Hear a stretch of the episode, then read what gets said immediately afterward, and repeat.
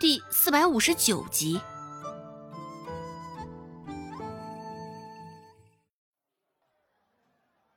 周芷还记得最后一次见柳青青，那时候正是王氏搅屎的时候。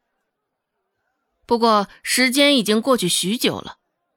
自顾寒生上了一趟衙门之后，王氏也是安分守己了不少，至少没有再闹出些别的事儿。不过讲真，是顾寒生还是柳青青惹得王氏不消停了，还犹未可知。听见“柳青青”这三个字，几个男人俱是呼吸一滞，甚是突兀的。一阵叩门声响了起来。周芷这个人一向运气背的不行，脸黑手黑也都是常有的事儿。柳小姐来了，要不要让她上来？小二将门口推开了一条缝隙，小声的说道。说到“柳小姐”这几个字的时候，小二心里也是一抖。这种差事落到头上，着实是慌得要命。一瞬间，房内一阵静默，就连周芷自个儿都没有想到，也不过随口扯的一句话，竟然直接将柳青青招来了。如果早知道柳青青会来，周芷打死都不会提及她的名字。因为柳青青的到来，房间内的氛围一下子变得压抑沉重极了。站在门口的小二心里也是战战兢兢的。生怕惹了三个恶霸的不快，也生怕惹了外头柳青青的不快。这小二常年盘亘在致远酒楼里，早就已经是个人精了。还没等到柳青青进酒楼，小二就来通风报信了。不过他没有想到的是，柳青青走的也很快，还未待顾寒生做出回复。柳青青就出现在了小二身后。让让！冷不丁身后冒出一道声音，小二也是吓得跳了起来。尽管声音是好听的女声，只是落入他的耳中，也像是鬼魅一般，一阵毛骨悚然。柳青青的脸上没有笑意，见眼前的小二没有反应，便往他身旁侧了侧，直接忽视小二。推开了眼前的门，顾大哥。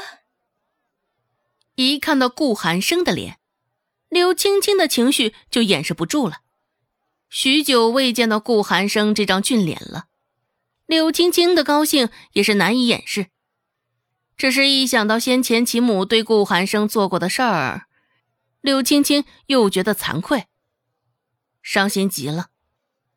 渐渐的，眼睛多了几分的湿润。眼尾竟是流下了两行清泪。柳青青的腿也有些软，刚进门唤了一声，直接就扑通一下跪了下来。原本房内的几个人本就是尴尬的不行，看到柳青青行这种大礼，更是尴尬到了极点。周芷看着柳青青的头发旋儿，有两个，犹记得曾经有老人说过。头上的头发旋儿越多，脾气就越是倔。这柳青青应该也不是好脾气、软性子的主儿。周芷看了一眼顾寒生，哪成想顾寒生这个时候也正看向他，两个人四目相对，眼中俱是如出一辙的无奈。待腿上力气一点一点的找回。柳青青这才手脚并作，重新站了起来，不顾周围人的反应，柳青青直接一屁股坐到了顾寒生的身旁。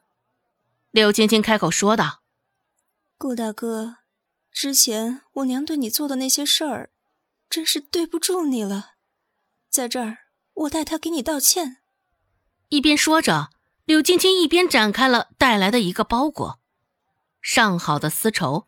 一打开就是珠光宝气、碎银子、铜板，还有一枚大元宝。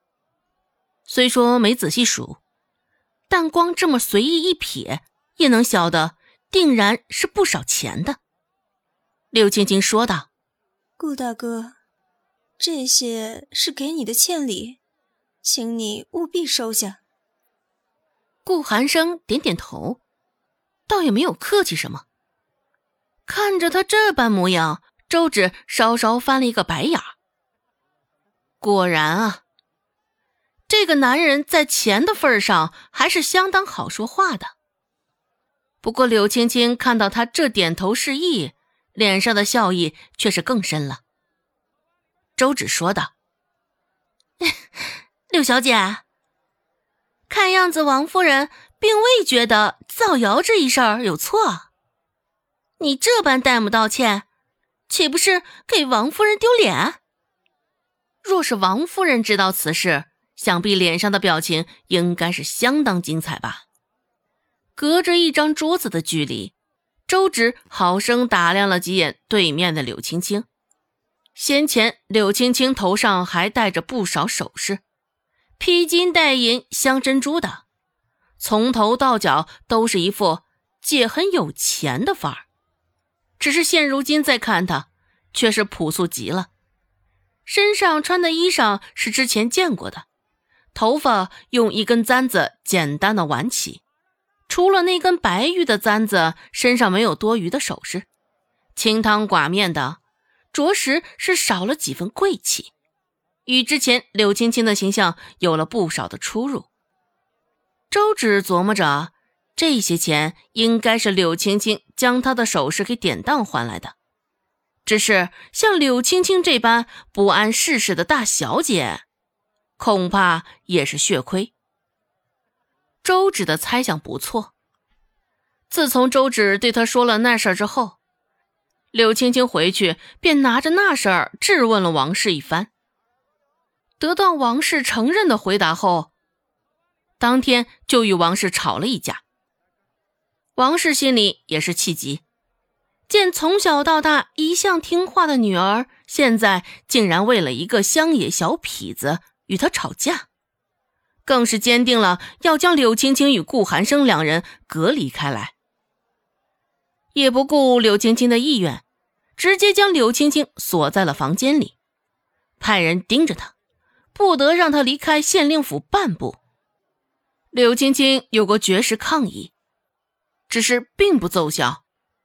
最后，还是装着听话服软，卸下了王氏的防备，才得以离开县令府。拿着首饰换好了银两，柳青青这才来寻顾寒生。全部的首饰换来这么点银两，柳青青却也并不觉得亏。有之前顾寒生的那个点头，在他眼里什么都值得。